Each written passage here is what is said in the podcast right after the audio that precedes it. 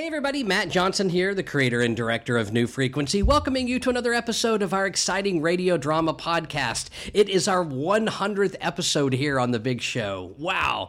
And to celebrate it, we have a very special program for you tonight. We have a collection of our top New Frequency stars and crew here for a wonderful roundtable, a discussion about the history of the program, some of their favorite memories during the podcast, and even their advice for breaking into the industry. It's going to be a really lively, fun discussion you are not going to want to miss. So let's get them in here and get going. It's time for the New Frequency 100th episode Roundtable.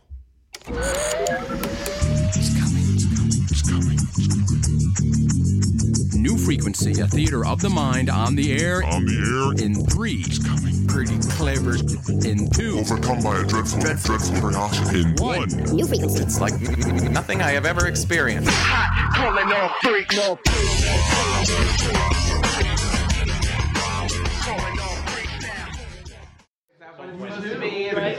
Now what's happening? Well, with our exciting talk about middle names, we're actually already rolling. Welcome, everyone, to the 100th episode of our fantastic New Frequency podcast. Yeah.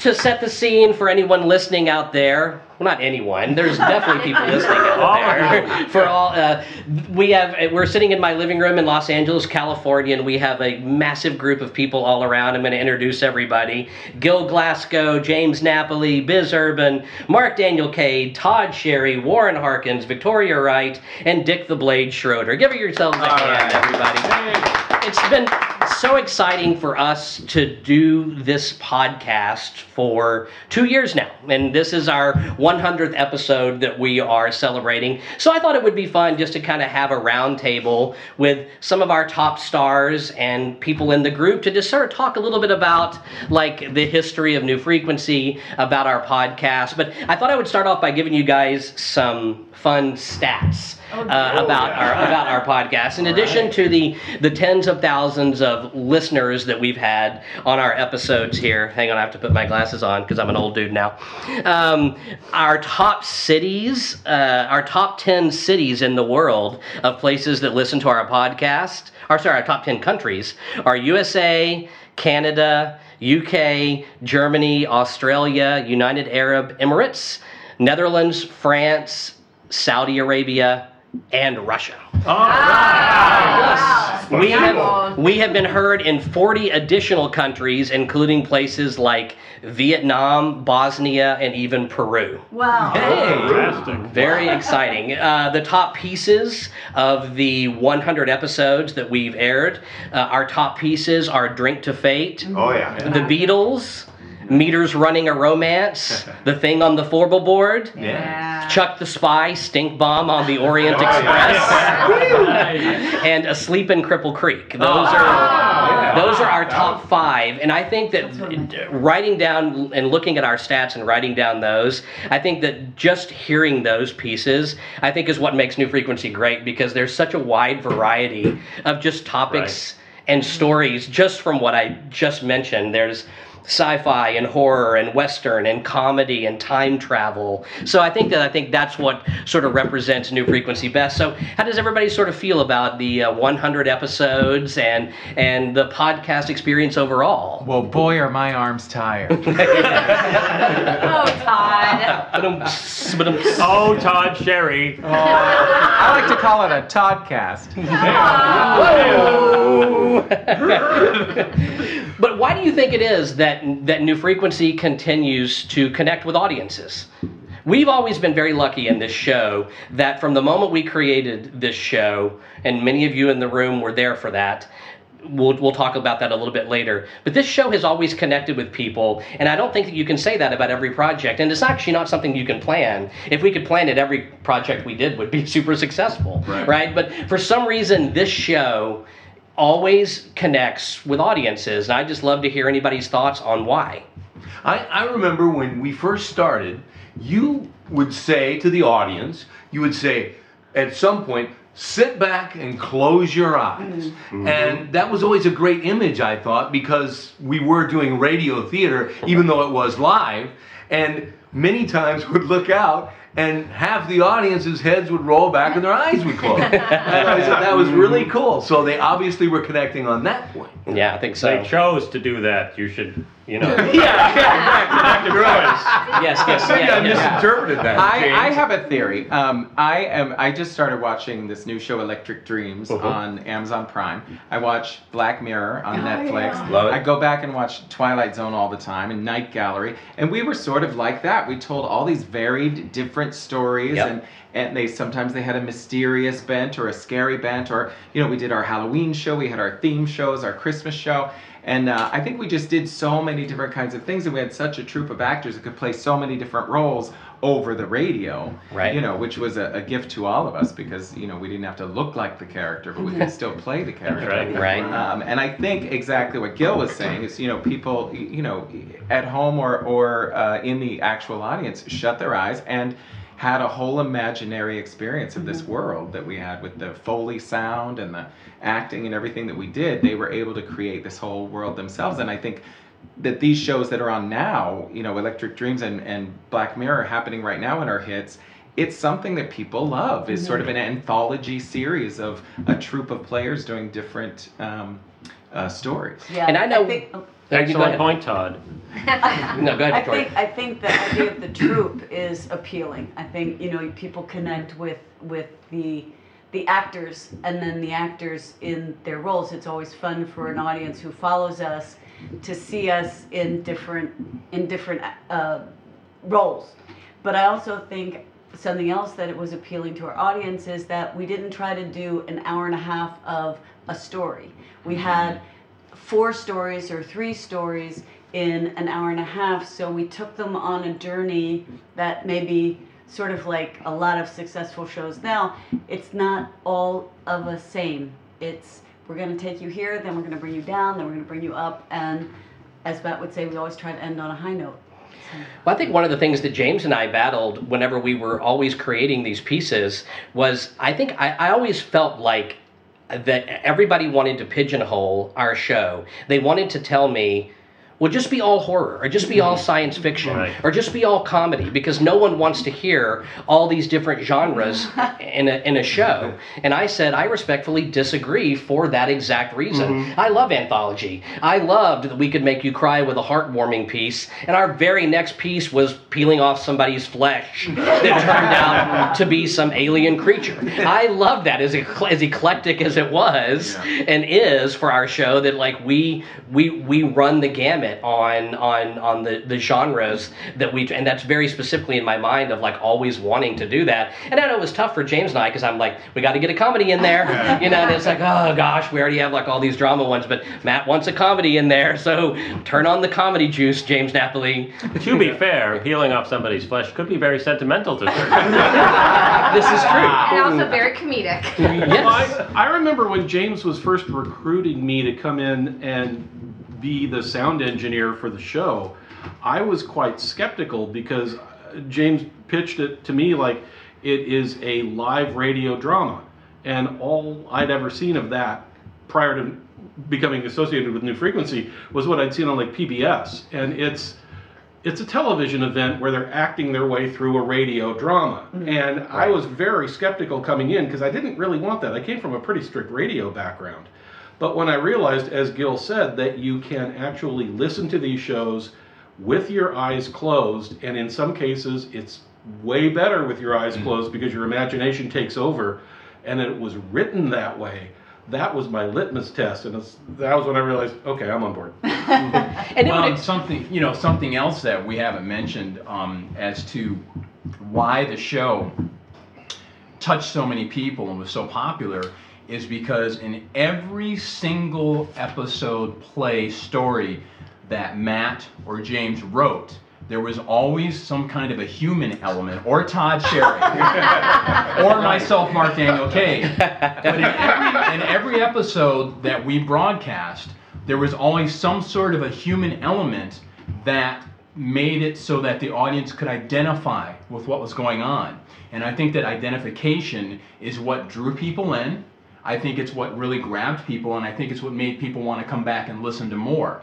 Because if they didn't have something to relate to, I don't think they would have cared. Sure. Right. Yeah. It always comes back to the storytelling. Yeah, Yeah. that and just mm-hmm. engaging people's imagination, painting pictures in their heads with the best, most well-chosen words and stories, mm-hmm. and then let people's imaginations take over and let that be the driving factor. Well, it was also- it, we managed it more often than not. it was all the elements because I had friends who would go to the live shows, and sometimes they would be hesitant to go because they'd think of the old time radio theater and the same old stories, and then they'd go and they'd see these really fresh, hip stories, and like what Todd was hinting at, it was, I mean, the great stories, but they liked the acting, they liked the production. Mm-hmm. It, it was all the elements that really turned them on, you know, and, and when they got energized, it energized us, and it would just fed back and forth. Mm-hmm. Absolutely. Yeah, Dick, I think that I started off as a fan. I, I saw numerous shows, and so it's it's kind of surreal to me that I actually am in this room with all you guys because I grew up loving radio drama. But for me, what I always leaned towards was the scary, the horror, the the thriller. And what I loved is that being introduced to what you guys brought to the table every single time you came to stage was something different and something that made me laugh and made me feel and made me cry and I come from a theater background and seeing this sense of community that you guys created with your personality and with your spirit and with your voices uh, I had to be a part of it. Very sweet. Very sweet. Thank you, Biz Once the Urban. check cleared, you were in. Can I ask a question of, of the actors? Please do. Uh, one thing I noticed one night, it, it was at the Roxy show, one of the Roxy shows. Yes, Roxy on the Sunset Strip, one of our one of our great shows we did. And I remember feeling that I think I'm becoming a better actor through being a voice actor. and I wondered if the other actors in the room felt that way. There was something about having that connection you make with just your voice. Yeah, Gil's talked about this before about how it made you made made you a better cold reader, right? Yeah, well, and you know, I also ran into an interesting problem. I had not done any television uh, for a while, uh, and I was doing just New Frequency. And I went on to the set, and I was shooting in West Wing, and uh, we went to shoot the scene, and uh, the scene started, and I was like. and the, the, the director said, uh, "We just stick to the lines. We don't we don't need that." I realized I was making all these radio sounds, Yeah, you're which we did in front. So in Gil's case, it made him a worse actor. but the rest of us got better. it was funny. And I gotta say, one of the great elements that everybody comments on was the music of Rob the Iceman Eisenberg. Oh, He was yes. He is missed that he could not be here tonight, but Rob, you know, uh, there there are so many things that brought that, that brought New Frequency together that took us to, to to different levels, and I can I can see the progression of the show of like when we got certain cast members and when we were in certain venues, and you know, Rob the Iceman took our show to an, a whole new level because he gave me another character on stage that I could work with.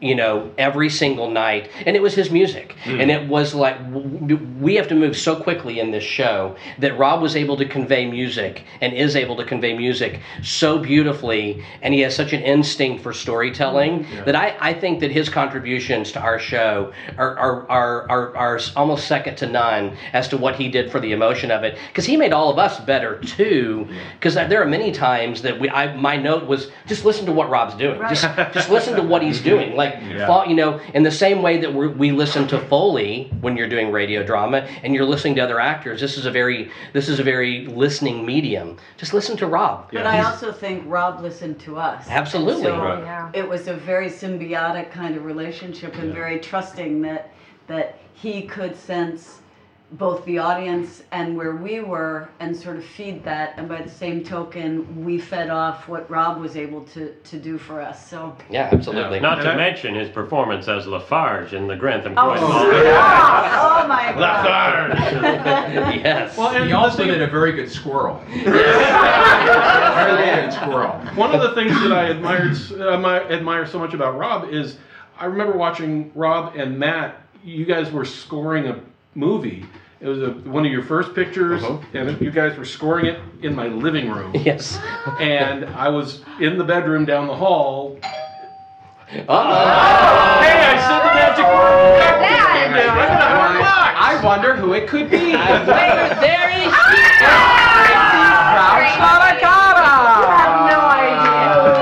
idea. We're actually recording right now, Tracy. How you doing? Good to see you. We wanted the duck to. To let everyone know what's going on, Hello. one of our fantastic cast members, Tracy Lalicata, is just walking in and joining the recording. So let's sit. Let's keep going. We'll say our hellos in a little bit. Let's keep going. Okay. Sorry. That was an awesome documentary feel, though. That was. See, I'm telling you. I am telling you. But uh, Rob, Rob, and Matt, Yeah. Rob and Matt were scoring a movie in my living room, and they were discussing what the music cue was going to be for each upcoming scene.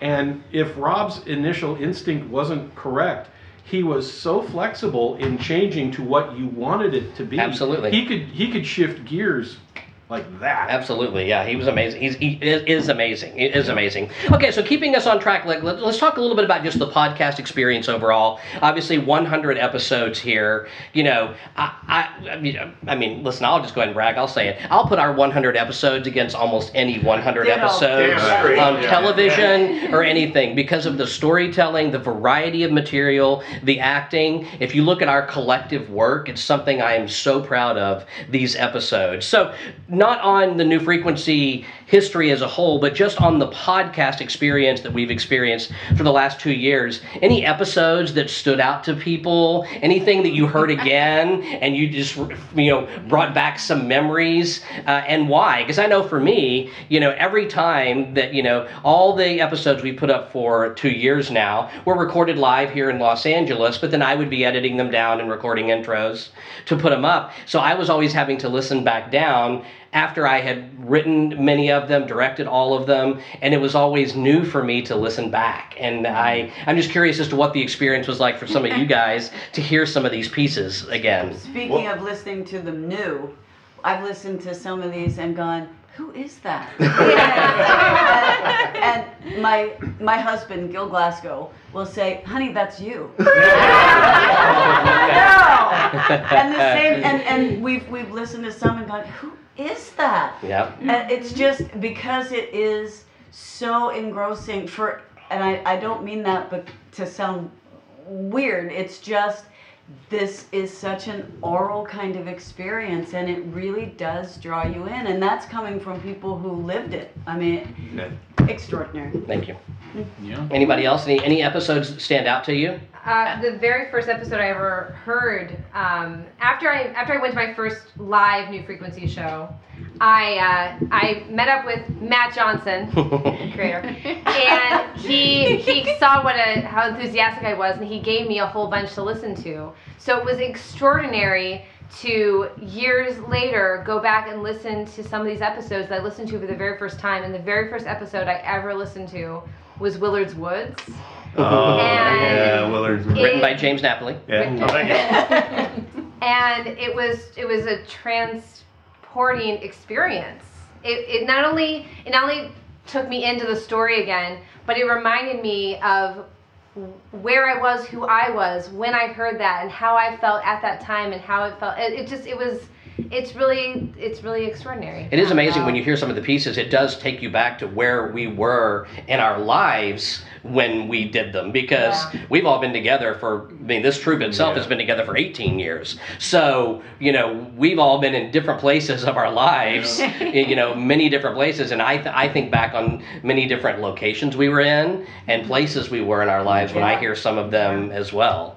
One of the experiences for me, this is this is not Todd Sherry. James Napoli speaking. James Napoli. um, you know, because uh, I loved to write the horror pieces and the darker dramas and all those things. But then I heard one of the podcasts, and it was um, Conversations in Cars Lookout Point with you, Tracy, as my Yes. scene partner. And I thought, wow, we're really funny. I was like, that episode was so oh. endearingly funny. Oh. Yeah. It just Yeah. was knocked out. And, you know, I don't even remember doing it. yeah. we If you so haven't- many. Yeah, if you haven't heard that one, go back. Two two older couples, uh, you know, going to Lookout Point to like make out, and I remember, uh, I remember very Talk distinctly. awkward. Yeah, I remember very distinctly like rehearsing that piece and saying, "No, you guys have to make like sex noises, like you know, like on the microphone." But as older folks. Yeah, as older folks. Ow! Can, Liar.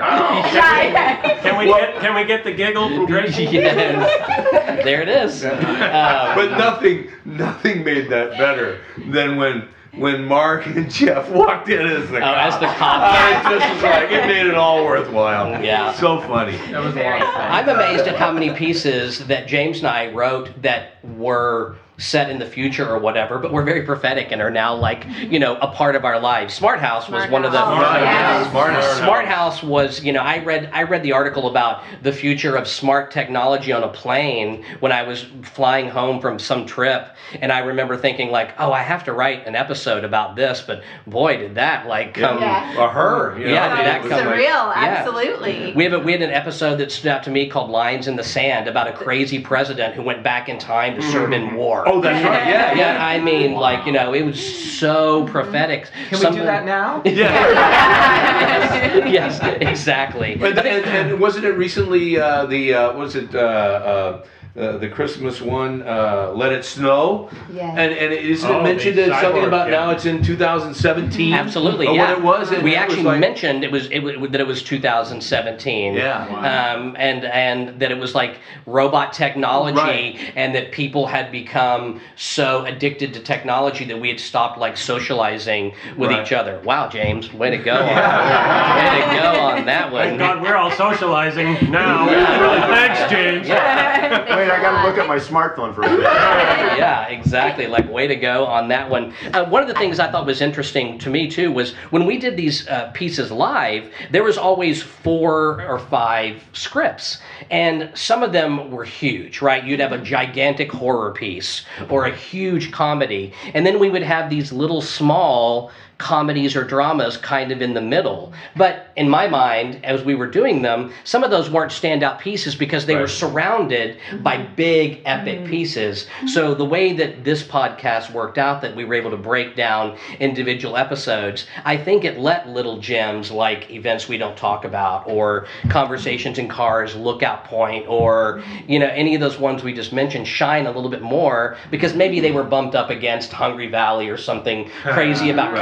Cannibals, and then whatever came after that was just like a little two-person drama, you know. But they really stand out, I think, on the podcast. I think that's where I one of the my goals for the podcast was let the individual pieces stand alone and not wherever they fell within the live production that we did. I remember Hungry Valley every single time I drive up I five. Oh yeah, Yeah.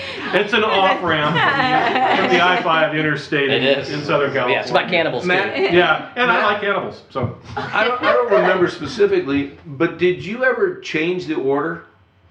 Or did you come in each week with the four pieces in the order we were going to do them and we just stuck to that? I, I, I Do you- honestly don't remember changing the order very much, and also James and I very rarely did rewrites. Like Right. we Right. would, we would come in almost dead on with those scripts. We took care of those while we were there. yes, yes, you guys handled that like I remember. I plead guilty to that. all on your. I- Matt, I remember you and I would discuss the sound effects in advance of the rehearsals. Yep. And I'd pretty much get them in in sequential order. Yeah. So I don't recall that you changed the order. No, I don't think very much. We, Maybe we didn't change the order, and I don't think uh, James can t- jump in too. I don't know. We we didn't really do a lot of rewrites as we went because I don't think we had time. Right, right. It was it was the, it was the time crunch, but I think that each one got two drafts probably. Maybe, Yeah. maybe, but I just don't think in the moment we were really rewriting, like in the rehearsal process. Maybe a line here and there, but it was very rare that we would be like, "Well, that scene really doesn't work. Let's like rewrite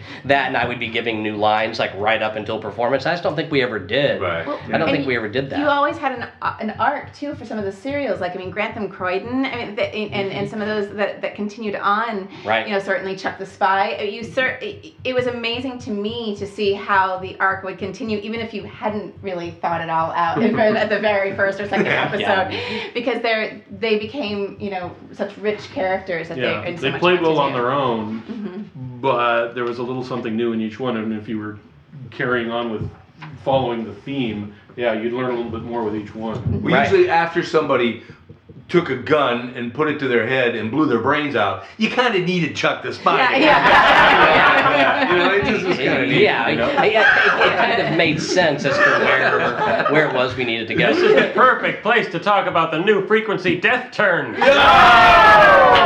Oh, the oh, new frequency death. Wow. Well, and I believe there's still to this day Wow. an argument about where that actually came from. Right, and don't forget the new frequency death turn for the NFDT. Yeah, I was gonna say we actually we actually it became such a thing for those listening at home. They all think we're insane. um, whenever we would perform the show live here in Los Angeles, if there was ever a death on stage or something, I always wanted to have a little bit of stage presence too, not just a radio show. So I would make people like slowly turn their back to the microphone before they would like leave the microphone, and we would call it the new frequency death turn. And then it became just NFDT, and I would just say things like, yeah, and so like I would be like rattling off directions, like, okay, go to like this microphone, go to that, and you'll NFDT here. And just like, I mean, if you were listening to what we were talking about, it was like, what? Well, one of the things you don't realize in the podcast that always amazed me at the performances is how fast we put the shows together. Yeah. Yes. We would load into wherever the venue was. You know, Warren would usually help me with the uh, audio gear and get all that Yeah. ready. But the actors, you'd run through it once or twice. Absolutely. We'd break for dinner. We'd come back and Come do back the and do show, and it was yeah. perfect. Yeah. Mostly. I, I, I, in some ways, I think that helped us because we didn't really have a lot of time to think about it, right? Right. We didn't have a lot. Of t- it was like make immediate choices, sound, audio, Yeah. performance. Make immediate choices and let's go. We didn't have a lot of time to make like in depth, like in in depth choices. One of the Strong things that choice. has Yeah. stood out to me listening to the shows on the podcast is how good a lot of our crowd scenes are. Oh, yeah. I mean, it's just like I was like, how did we do that? Yeah. We sounded like we were like in the distance and we walked by, Uh, yeah. Mm-hmm. you know, or we were people on the street, and it was I was very effective. Because we're brilliant. Well, I Great Yes. mic technique. Yes. so let's shift a little bit here because uh, I want to talk while we have the, the group together because it's such a, a, a rare moment for us to be able to talk about how this show was put together, a little bit of the history of New Frequency because I don't think we've ever act. We all know in this room, but I don't think I've ever actually talked out loud about creating the show. We never really talked out loud about some of our techniques like NFDT and some Yeah. things that we talk about. And I know whenever I get when I get when I get emails from and, and messages from listeners, it's always about how to make it in Hollywood, suggestions for being in the arts, and then it's always technique questions about things that the performance things that we do. So I want to make sure we cover a little bit of that. So let's just talk. I want to tell a little bit of the history of New Frequency, and then have everybody kind of come in to talk about where you came in and a little bit of the evolution of it too. I know for me, you know, at the time that New Frequency was created, it was 1999. yes, it was that long ago. I was doing a sh- I was doing a show at the Jewel Box Theater. I was filling in in a, in a performance, I think, with Jeff Hoheimer, one of our brilliant cast members who's not here. Love you, Jeff. And um, and uh, I met John Lant, who owned that theater. And John had three theaters at the Jewel Box Theater down in Hollywood, and he was desperate for any material to be in those theaters because he had three theaters to cover. And he was like, anything you can come up with, create a show, create a show, like anything you can come up with. I want to, I want you to come pitch me some ideas. And I was driving uh, to Texas for a holiday trip, and it was like one of those long late night drives. And I think somewhere on AM radio, I was flipping channels. This was way before like Sirius satellite radio and cell phones and all that.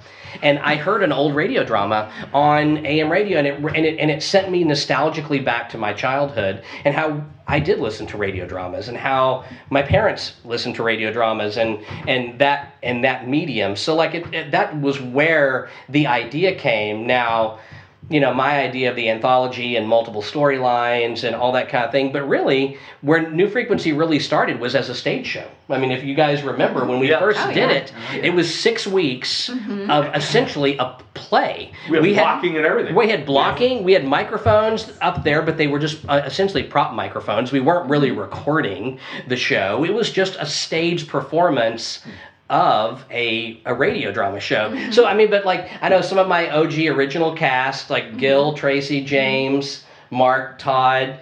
You know, some of you guys talk about your audition experiences. Any audition stories that you remember? I, I don't know why Gil is pointing at me. but I will say that at the time that you came up with this idea, you and I were in the same group at the Actors Network. That's which right, was yeah. A, a network, Like a networking place for group, yeah. And you had brought up it was a place where you'd come in every month to your meeting and you would say what you did last month for your career and what you're going to do next month for your career. And Matt brought up this idea that he had that he wants to do this um, this live radio theater show, and just immediately it sparked like a flame in my head. And I walked up to him after the meeting and I said, "What you said lights a fire under my ass so high. I want to do it." oh, well you, well, you can come and audition. I had to play. I had to play it cool. so I did, and the rest is history. Yes. But Well, uh, the Gil, reason what are I- you going to say about the me? reason I pointed at you, uh, Todd, is because uh, we auditioned together, uh, and we were a man and a woman scene, and we switched.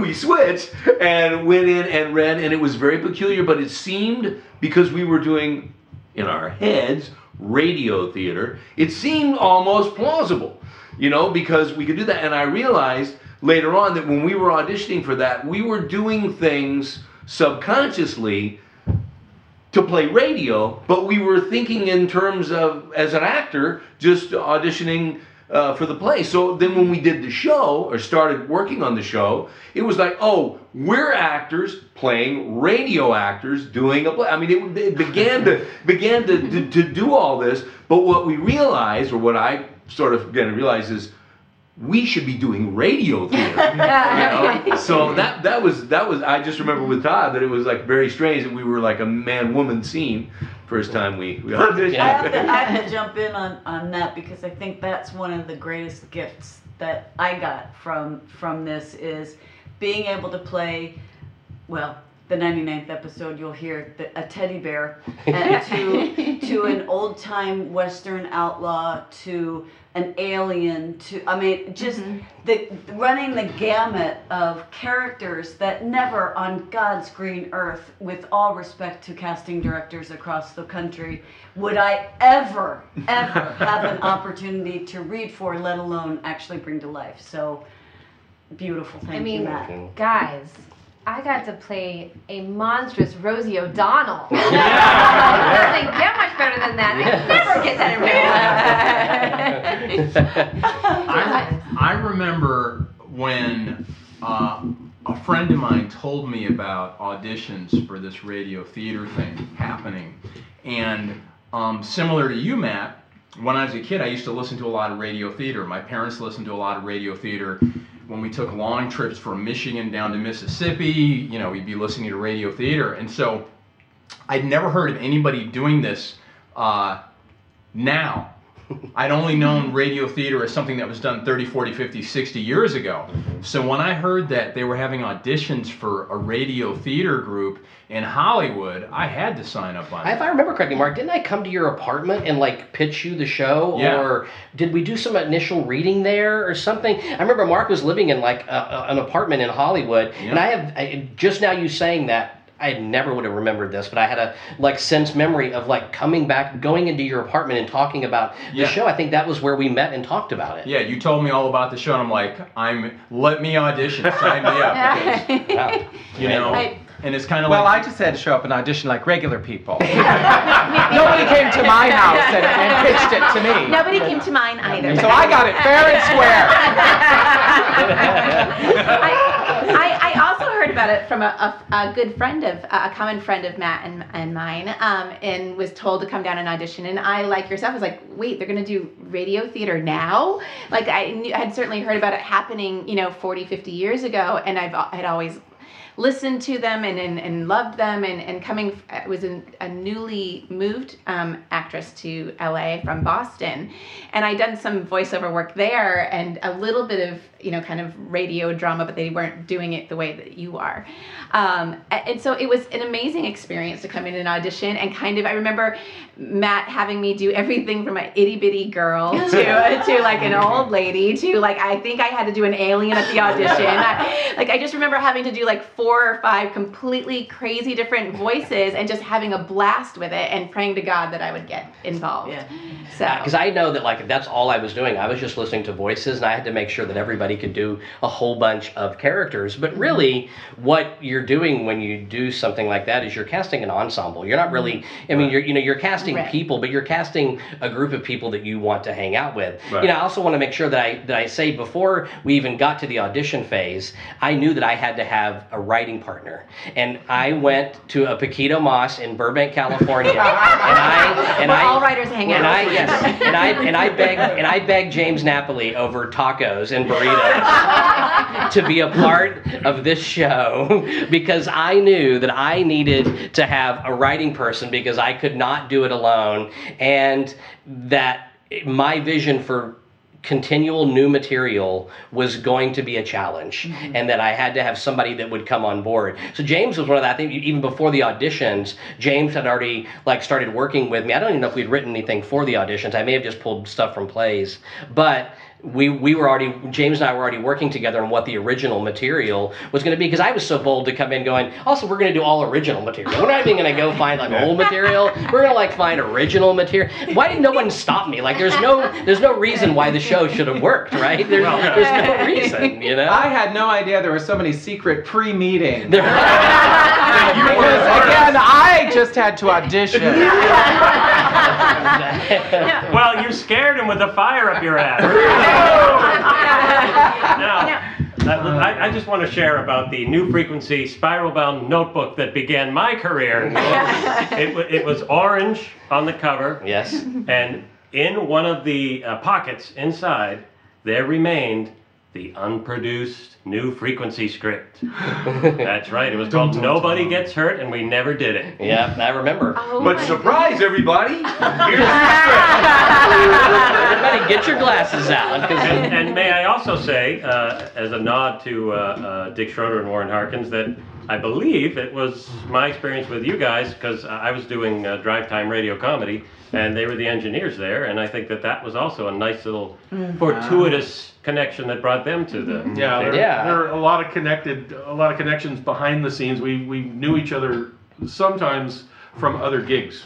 Yeah, I think so. It's not like we came together necessarily as a bunch of strangers. There was at least one other individual that may have shepherded us Yeah. into the group, except for Todd. Right. right. I just auditioned. I, I'd like to point out that I too auditioned to be part of New Frequency, and I I've heard didn't this get shit. cast. Oh. The first time, Well, I remember didn't get cast. Clearly, clearly you made an, impre- an impression. However, when you were brought James back. Napoli came to me and asked if I'd be interested in engineering the shows, I already knew James's writing, and it was some of the most peculiar stuff I'd ever heard on the radio, and that was absolutely why I followed. Very good. Oh, uh, Matt, did, did you? Uh, I don't remember if one of the hundred episodes was Ghoulie Poo. Yes, we did do that one. Oh, yeah, okay, yeah, yes, the, yes, the audience participation. yes, yes. Uh, one we did. Uh, talking a little bit about just the evolution of the show, because we talked about the original production we did in Los Angeles was essentially a stage play, six weeks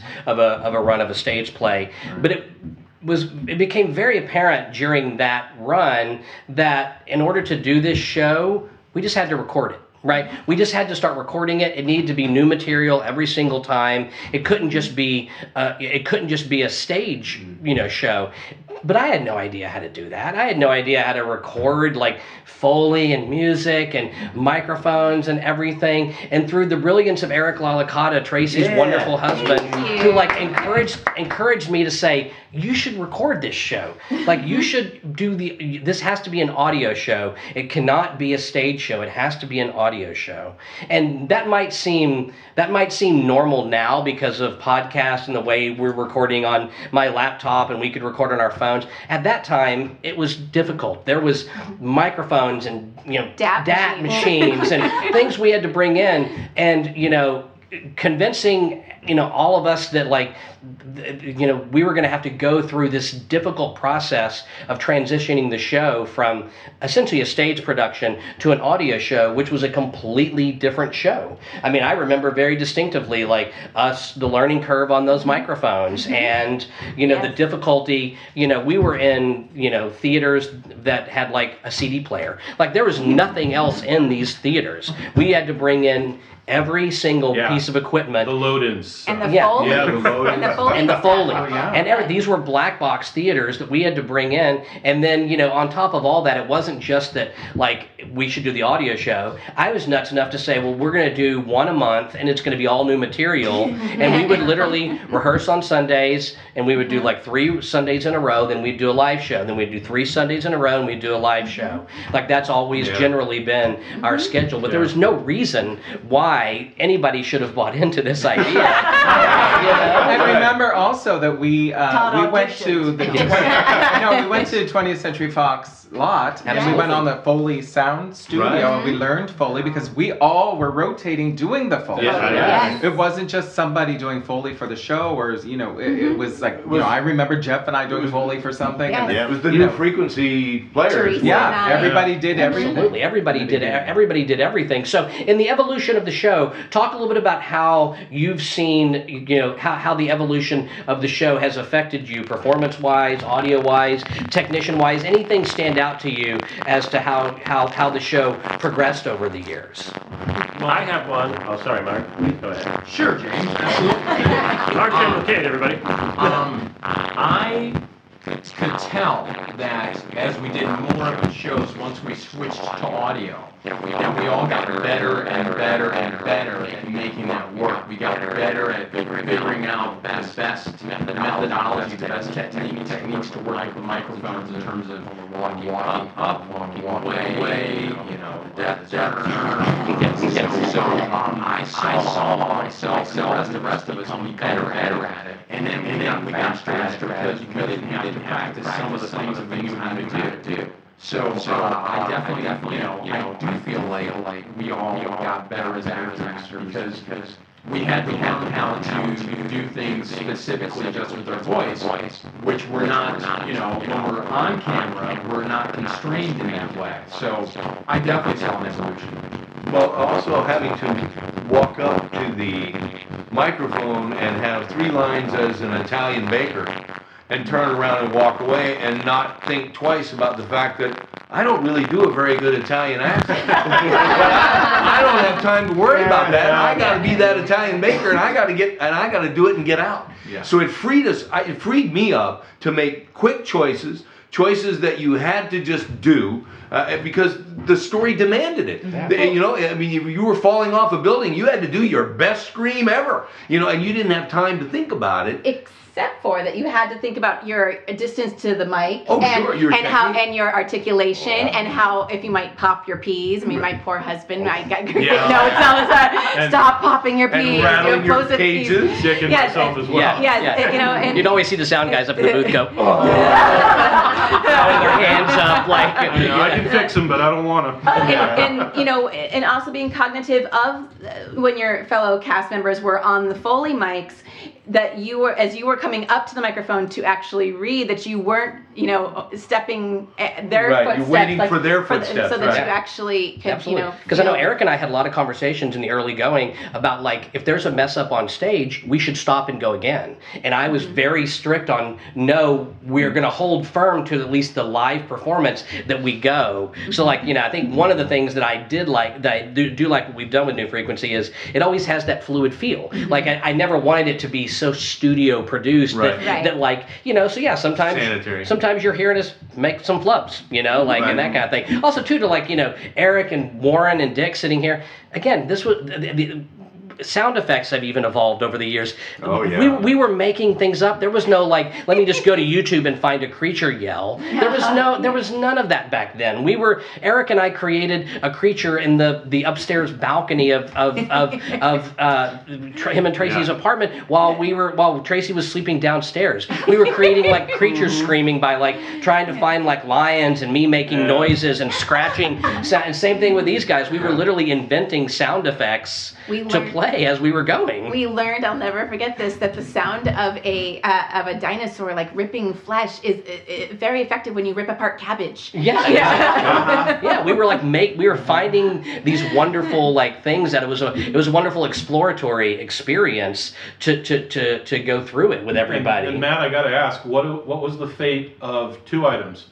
The body fall bag and the door. And yes, but I, I- I should have brought him in because they're both in my they're both in my they're both in my in my in my The body fall bag But it'll will work. its weight in gold. Absolutely. That and, thing and, was and- great. And Eric and I created those together. Eric made the door, and I did the, body bag out of old jeans. And if we we opened them up, I'm sure it's an old Yellow Pages from Los Angeles, circa 1999. And the door was Remember the those? door was a little desktop door. It was about two Yeah. feet square with a door frame and a doorknob and all the necessary hardware. Had the- Just had the lock on it. Yeah. Yeah. Yeah. So you could hear people fumbling at the door. You could have a mic right on it. It was on the tabletop, and when you were done, you mm-hmm. could put it in the back of your car and drive home. and, and one of the other things is is that I believe that I've been married to everybody here, been killed by everybody, and killed everybody here. I think I still get to kill you. I, I think it was a, a hammer into a honeydew melon. I was the head smash. Yes. Yeah, some of that stuff was well, we did we did reference um, we did reference uh, peeling off of flesh earlier, and Oh, that was one of my very favorite sound effects. I think it was we- Velcro, I, I think it was Warren that that we had come up with this. It was um, it was a long piece of wood, and we put a piece of Velcro on it, and That's it slowly right. opened, That's right. slowly Wow. ripped off the flesh. I Or maybe it was slowed Therese down a little Harrison bit, but that yeah. came up with it, but it and, and the companion effect of that is after they peeled off the flesh and dropped it, uh, we had a big pair of mad scientist rubber gloves. Yeah. Oh that we yeah. drop them. Yes. We could- That was, Ah, that was flesh Oh, yeah, dropping onto the that, ground. that was creepy as hell. Yeah. Yeah. Exactly. So kids out there, you know, if you're wanting to make sound effects at home, d- don't be boring. Don't just go Google them on there. Find some ways to create them at home. You'll have much more fun It's Yeah. doing fun. it. It's fun. I would like do. to talk about this is because you, you said you get inquiries about uh, people in theater and Yes, wanting- absolutely. This is not an audio thing, but I want to give you some kudos for this in terms of the evolution of the New Frequency stage show. In the very first part, the, the very first six shows, Mm-hmm. you blocked it, as you say, and everything. Somewhere along the line, you put us in the back in chairs, and we sat Yes. in those chairs and waited for our turn at the mic. And I think it gave the live audience an incredible dynamic. I think Yes. that I think that was the moment that the show became a communal experience. There was we, we were not just uh, presenting a show to an audience.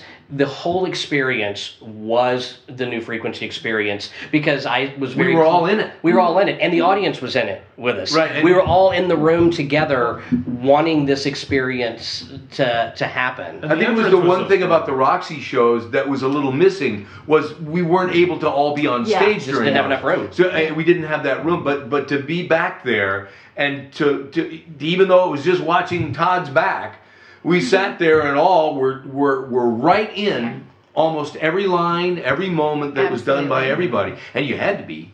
Because you were about, Yeah. it's the only way you could stay on your cue. And everybody looked at you the whole time, so Which you, is you had why- to be in it the whole As time. well as having the Foley there, where people Yeah. were watching Right, the right. sounds be mm-hmm. made, Yeah. whatever Right, they right. were. If they were mm-hmm. cornflakes crunching and that's somebody walking in the woods, or if it was mm-hmm. whatever it was, Right. people loved seeing that. Right, yes, Hard yes. Yeah, I got that comment Yeah. a lot. I got that comment a lot from audience members that they love seeing the Foley be produced.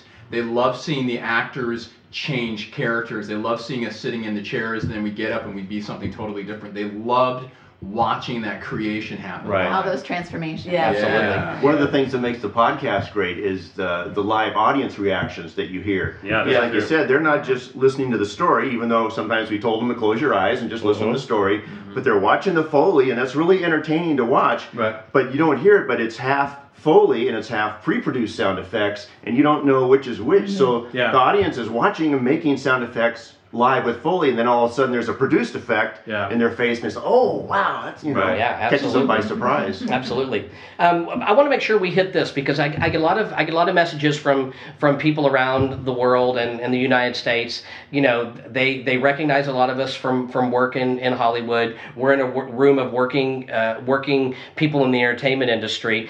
I, I want to make sure that I throw out there, you know, advice for the industry, advice for getting into the arts because I'm asked that a lot. You know, people whenever you know, especially from our international audience.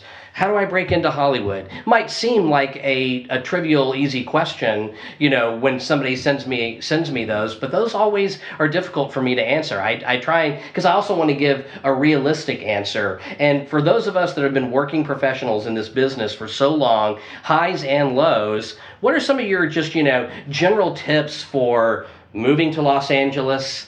Making it in the arts and not cynical tips i mean like legit like like legit oh. like, like like legit Tank fountain. yes. the great the great betty the great Bette Davis line And more park through the valley. I'm just curious because you know the, the industry has changed and evolved, right? Mm-hmm. And you know, right now while we're recording this, there's a 12 year old making a, a, a, a film on his iPhone with you know five friends, uh, you know, in his neighborhood, and he's thinking, man. How do I get out there and sit in a group in LA and you know be a part of a troupe and create original work and everything else too? So I'd love to kind of you know hear it from a couple of pers- perspectives if anybody has anything. Todd Sherry. Well, I, I, as you know, I teach and coach a lot of actors. Yes. On auditions, and I'm a working actor myself. And uh, it, it all changed for me, and I teach this to other actors when the day that I decided to just bring me and what I do to the role hmm. instead of trying to figure out what they're looking for hmm. in the role. Hmm. So when I did that was the first time I booked, and then I, you know, I consistently booked after that because there isn't another me. There isn't another you, whoever's listening, you know, if you're an actor, there isn't another you. If you can bring who you are and what you do to the role, it's going to automatically be different than anyone else's mm-hmm. interpretation. And it's also going to be truer than anything else you would do because it is you immediately attached to that role. Mm-hmm. And then they look at you and say, oh, well, you know, they're not perfect for this, but I'm going to call them back for something else because I can see who they are and what they do. Instead of that, you try to mold yourself into this thing that you think they're looking for, and now you're two or three steps away from who you are, and they don't know what to do with you, and they just forget about you. You coming from a directing perspective, and Todd can probably and Biz can mention this from the casting perspective, that very rarely does an actor or actress ever leave a room and somebody ever says anything bad mouthing about them or whatever, because you just move on. If they're not right for the role, it's just like, oh, they're too short. And then that's it. It happens. It happens that quickly. I think a lot of times people think that like there's a lot of emotion and like you know hard feelings and uh, you know things like that going on, and it's really not. It has nothing, literally nothing to do with that at all. It's like people leave the room and it's like you're immediately on to something else. You're not like going, oh boy, they were really terrible, or they came in here and blew it. If they blew it, you're moving on. You're not like talking about it. So let it go. You don't have to hold. Absolutely. You, Yeah, you don't yeah. don't don't hold on to it. You know why? Because we're not holding on to it. We've we've immediately erased erased any audition or anything that didn't mm-hmm. work from our mind. You know, if you just come in and do you, like what Todd said, ultimately that is what will make you stand out. Just do you and let the chips fall where they may. Yeah, I, I, I will say this coming from a casting perspective. We want you to succeed so badly. Mm-hmm. we want you to be who we're looking for. I that is probably my favorite thing is when someone comes in, you don't expect them, you don't know who they are, you've never seen them before, and they are the right person. Not oh, look at their credits, oh, look what they've done before, who they've worked with before, but just the right person for the part. Like we want you to we want you to be the best because that makes our job so much easier. But when you get there, don't go, hey, oh God. Don't do the sound effects. James, anything from a writing perspective? Yeah, um, this is actually a sort of global philosophical thing, so sorry guys, but uh, I think the question, how do I make it in Hollywood, how do I get there, quote unquote, is too broad a question. Um, I also teach uh, in the film related side, and what I tell all of my students is you know how you win? You keep creating. Yes. Yes. So, whoever you are listening out there, keep doing stuff Mhm. because it's not about whether I get discovered in Hollywood or anything like that. It's about generating quality material. Absolutely. And if you do that and the chips fall where you do get discovered, you win. And if you do that and you don't get discovered, you still win because you're being an artist. Absolutely. That's Create something, put it where somebody can see it. Then create something else and put that where somebody can see it. Mm-hmm. It doesn't have to be a huge thing. You can create a little scene and you do it for your parents. And then you're mm-hmm. going to create a little play and you're going to perform it with your your your friends in a in your garage. And then you're you know create something and put it someplace where somebody can see it get better every single time and then always you know put put those stories out there if you've heard james and i do so many of these intros on this podcast we talk so much about our own backgrounds and experiences in our writing. You know you don't have to be like i want to write a quentin tarantino movie. Look at your life. Look at what you know we mentioned Willard's Woods earlier. That came from a story from James's background. You know, whenever we talked about conversations in cars, Lookout Point, those characters are people that I knew in my life. You know, well, well, well. we all just took a giant step away. Yes. My advice is look at look at what's look at your own life. There's enough drama and wonderful stories in all of our lives. Tell those stories, you know, in a in a natural way, and put them where somebody can see it. And and and whenever you do finally come out to Hollywood, remember it's all about it's all about connections. You know, you can it, it, it truly is about these all of us sitting in this room. We've all been together for many many years. You know, it is th- this industry is about is about the connections, the partnerships, and the people that you know. It's Yeah. the community. It's the community. Come in come into Los Angeles or New York or London or Berlin or wherever you want to be as an artist and be part of the community with an open mind and an open heart. And we wish you the best on that. That's so my thought. basically, when you get out here to Hollywood, look for a new frequency. There you go. Yes. Absolutely. And, and, and don't wait for someone to tell you, you know, uh, to hire you before you become an artist. Know that in your heart, if you're constantly creating, as to like what James said, then you are an artist. It doesn't matter whether you're being hired, you know, today or tomorrow. As long as you're constantly creating and you're putting something out there, as you mentioned, then you are an artist, and that is that is what you should be feeling in your heart. Do it for that, not about you know, will I be writing the next, you know, huge feature film? Absolutely, art is relative, Mhm. and you know there, there- you know, I mean, there is nothing to. I mean, look at Disaster Artist. It's an amazing, it's an, it's an amazing, you know, movie about that movie, The Room, and it's about, you know, all art, the success in art is all relative. You know, what, what we're what we're talking about is is it's it's all relative. You can be having success in your local town, it, or writing a novel, or doing whatever. It's all relative. It is is when you're putting your best effort in. I think Mm-hmm. you know.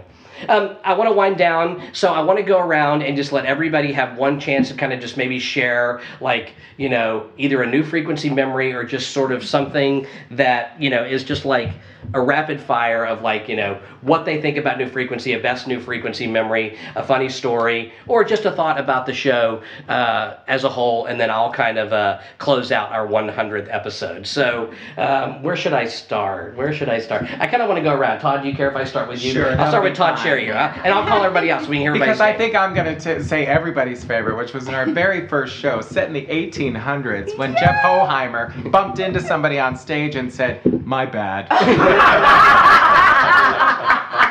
Not quite 1800 speak, Jeff. Yes. Oh, Jeff, love you. Mark Kate. Um, I, I think I just want to I think I just want to say something really quick about what an amazing thing can happen when some writers and actors and sound people and artists of all and musicians get together and really commit to trying to make something special, something of beauty, something unique because I've seen a lot of stuff over the course of my career. Everybody in this room has. And what was created here with New Frequency is completely unique and special. And so that's one thing I want to say to all of you, but also to the listeners, is that it's amazing what can be done when you put some artists together who just want to make some beautiful art. So do that. Thank you. Ms. Urban. Um, Wow, one of my favorite memories as an actor with New Frequency was now I know this episode was already done, and I don't even know if you aired my version of Hungry Valley No. because we did it twice, and I knew the original so well that it was actually a little awkward to do it again because I'm like, I know exactly how it sounds, and I think the person that did it is in this room. but and you were really good. but it was really uh, fun to just using my voice try to uh, make sure that people understood that my leg was being devoured. I was still alive. It was great. And as a side note, if you're ever working in a Kinko's as a copy consultant and you see a dude come in with script after script after script, talk to that guy. Very good. Oh, that's great. 16 years later. They call them copy consultants.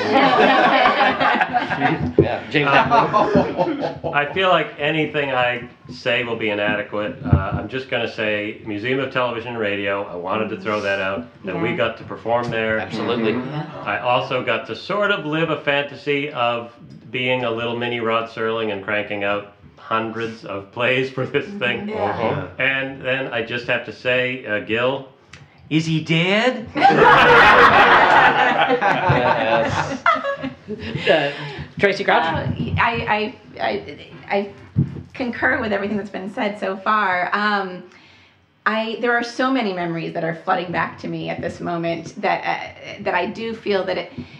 A lot of what Mark said, um, the trust that was created, so that uh, if, if the listener out there is thinking about joining a troop or starting something like this, um, or just wanting to follow your own passion, find fellow people around you that you can trust and just grow with and and it's an amazing thing to create this living breathing entity that new frequency became and and all of them everyone a part of it it seemed like family and, and still continues to feel like family so i think in that respect um, you know there's how we all built it up together are some of my favorite memories going to fox studios going to the television academy doing an episode at, at the egyptian theater Absolutely. um, you know the, uh, having all of those incredible experiences together and and of course you know uh, I mean, Teresa Arison, who's not here, we, she was usually my my partner in crime when on the Foley table, and then uh, as, as well as when we, you know, traveled uh, vocally down dark streets before we were being attacked by zombies. Yes, among other things. among other things. Um, but yeah, I mean, I, I, I too have been married or killed, uh, you know, by most of the people in this room, and and, um, and and so there's there's a love and a connection, and, and I just think if if you find people that you can just trust to grow, uh, you know, and create art with, then then pursue that, and that's my favorite memory of when I think of New Frequency. Gil Glasgow. well, we were doing a show at the uh, Lillian Space, which was that odd, strange Yes. space Absolutely, with all yeah. brick. Small it was like theater. wider than it Oh, was yeah, deep. yeah, yeah. Right. Uh, anyway, and I had decided that I was going to. I'd always wanted to do this. That this show, I was going to have the makings for a martini. And as soon as the show was done, we would we would mingle with the audience and talk. And I thought I was going to make me a martini, and I did. And I made it. It was fabulous. And I turn around and I step out on stage to greet the audience. And it was a junior high group that was there. and I remember standing there. They all wanted to talk to me, and I'm holding this martini. I think this is, can't be any more inappropriate. That's always stuck in my head. Dick the Blade Schroeder. You have Uh, anything? well, real quick, I just want to get back to the breaking in thing from a technical aspect. Oh, yeah, definitely. Um, you know, because you brought me in to be sound supervisor, I took over from Warren, and then he later came back to help me out, which was a huge yes. help, by the way. Um, but when you're breaking into the, the sound industry in any aspect, just be professional, even if it's the most punk job with the cruddiest old equipment. Just keep a professional attitude. Did he just call us a punk job? I believe And- but then the fun thing is, is working with all these creative, nutty actors, you know, because the technical people were kind of nerdy sometimes, and you know, we're in our own little world of knobs and lights and stuff like that. But anyway, just whatever the gig is, just be professional about it, and you'll work your way up from there. It'll work Oh. out. Memories. You said knobs. Sometimes a joystick too. but as far as memories, some of the venues I remember, especially the Roxy Theater in mm-hmm. Hollywood. You, Awesome. the Roxy Theater, I mean, the greatest rock bands in the world. I mean, the Roxy We were in we were in the Jim Morrison dressing room. Yes. My And we're doing radio drama. it was just a bizarre trip, and it was great. But then some of this, I mean, there's so many stories, I can't remember them all, but a few, many of you, if not all of you, there would be certain stories where you'd have something and you dug so deep, it just, I was in awe to see what could come out of you guys sometimes. I remember one, Gil had one, and I, it was sort of a Western.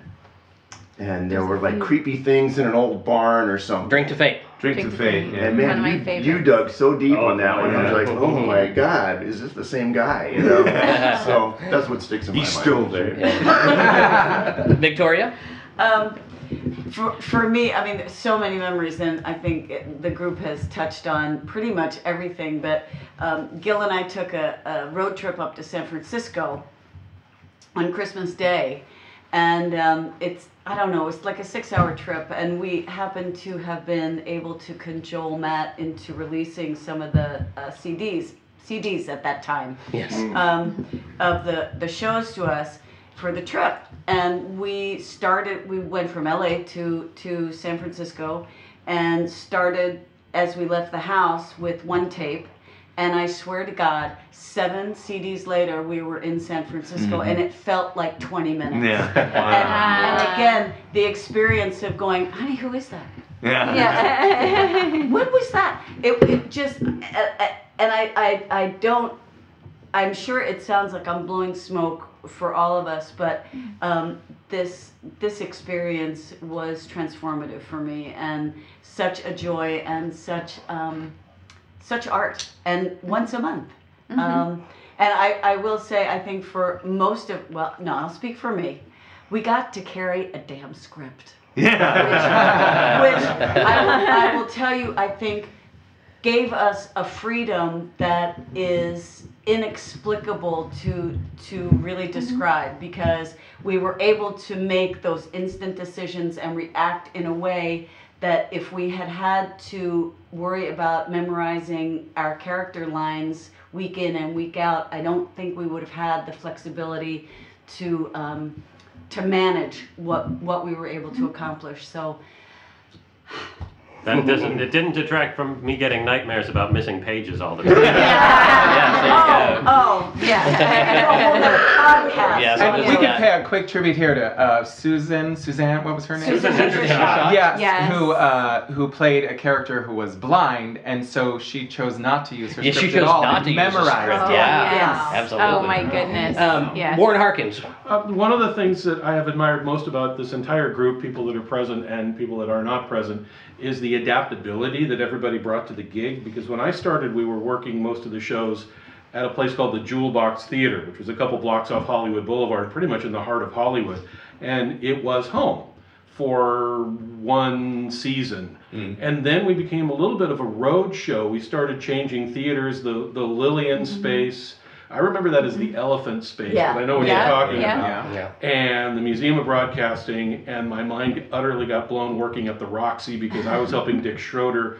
I was up on stage helping Dick with the sound check on the mics. and I'm looking out at the house at the Roxy, and I'm realizing this is the same view that Bob Marley got. This is the same view that Bob Dylan got, Yeah. Neil Young, Yeah. all these bands that I, and I'm looking at the house in the same way from the same stage. And that was very, very cool. Mm-hmm. But the thing that really I remember most is when we were working that couple of shows at the Elephant Space, the, the Lillian Theater. It's on Santa Monica Boulevard. Uh, kind of on, they call it Theater Row. Yeah. You know better than Yes. I. But it's in the heart of the LA Theater Row area near Hollywood. And I was doing the load in. Middle of the day, hotter than hell. Box loads of stuff to load into the theater. Um, and as I'm walking down the street, I look down and there is a terrazzo star, is that the word? A Yeah. star on the sidewalk. And it's nowhere near Hollywood Boulevard. And I, so it was very unusual. And I looked and it, it had most of a paragraph of text on it. And the star denoted the former location. I don't know if you guys knew this, but directly across from the Lillian Theater was the site of the old Buster Keaton Theater. or Buster, I'm sorry, Buster Keaton Studio, oh. where so many of those great movies got made. I'm a big fan of Keaton. And I was looking down at this and realizing here was a man who was totally dedicated to sight and not sound, and here we are totally dedicated to sound and not sight. And I thought that worked. That was I good. thought that just gelled really, really well. And we did. I remember a couple of times showing up at the Lillian Theater and going, "Yeah, okay, I got you, Buster." That's awesome. Well, thank you guys all for that. I mean, to sort of like, I think, bring it all to a conclusion and to kind of close it all off. The one thing I think I want to say about New Frequency is, you know, we've been together for 18 years. And New Frequency is as much alive now as it was then. We've maybe we haven't performed live as much as we've wanted to in the last few years, and sometimes there's time in between when we're together. But New Frequency has always been a troupe from the moment that I created it. We've been together longer than some of the venerated Los Angeles theater troops. We've been together longer than a lot of the improv companies. We've been a podcast in a, in a live stage show longer than those million listener podcasts that are together every week. You know, New Frequency is alive and will always be out there because of the work that we did. There, we've we've performed stage shows, we've performed live shows, we've performed studio shows, we've released CDs. We were the first radio drama show on this new thing called satellite radio. We've done live midnight broadcasts in Los Angeles at KPFK. We've done radio conventions. If there's something that this show could have done, we did it. and New Frequency is very much alive and very much a part of all of our lives and will continue to be a part of all of our lives. This is not the end of our story because our story will continue. We'll always be doing some new recordings. It might take us a little time to do it, but we'll definitely always be doing them. But for me, my memory is as an artist, you know, the experiences are sometimes m- more valuable than the end product. Mm. And the experience with all of you has been the treasure of a lifetime. And for me, New Frequency isn't just us standing on stage at microphones. New Frequency is writing in the middle of the night because I had an idea, or story sessions with James, or working with any of our wonderful sound guys from Eric to Warren to Dick to going over to Rob the Iceman's house and creating music. You know, th- there is so much that, that that goes into this production and the story of New Frequency is so much greater than just the audio that we've produced. But the audio is really damn good and I'm really proud of the work that we did. And to say that I've been a part of a of a troupe that's been around for 18 years and will continue to go around. New Frequency 2020 is already having a great ring to me for some good marketing coming up. Yeah, yeah. New Frequency 20 is already sounding really good to me. I like Uh, it is you know at the end of my at the end of my days when my time in the entertainment industry is done and I'm an old man, you know, sitting back, I want you all to know that I will always think of you and our time together. And for 2 years when I've been putting these podcasts up, you were you were with me in this house. You were with me in audio spirit. And there's never a time that I don't smile and think of all of you with so much love. And that's not just the performers, it's the technicians, it's everything, it's the spaces we've been in. The energy of this show is is greater than I think anything we ever could have expected. And it's a wonderful gift. And I thank all of you for that wonderful gift. Thank you, thank you all. Thank you for letting me audition. So I guess the only thing left to say is stay tuned. We'll be bringing you some more new frequency down the line. And uh, thanks for the buggy ride. it's like nothing I have ever experienced. Three, two, one. Thank you guys. Thank you for tuning in. We'll see you soon.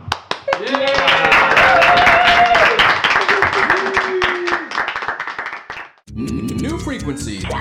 Signing off in three, two, one.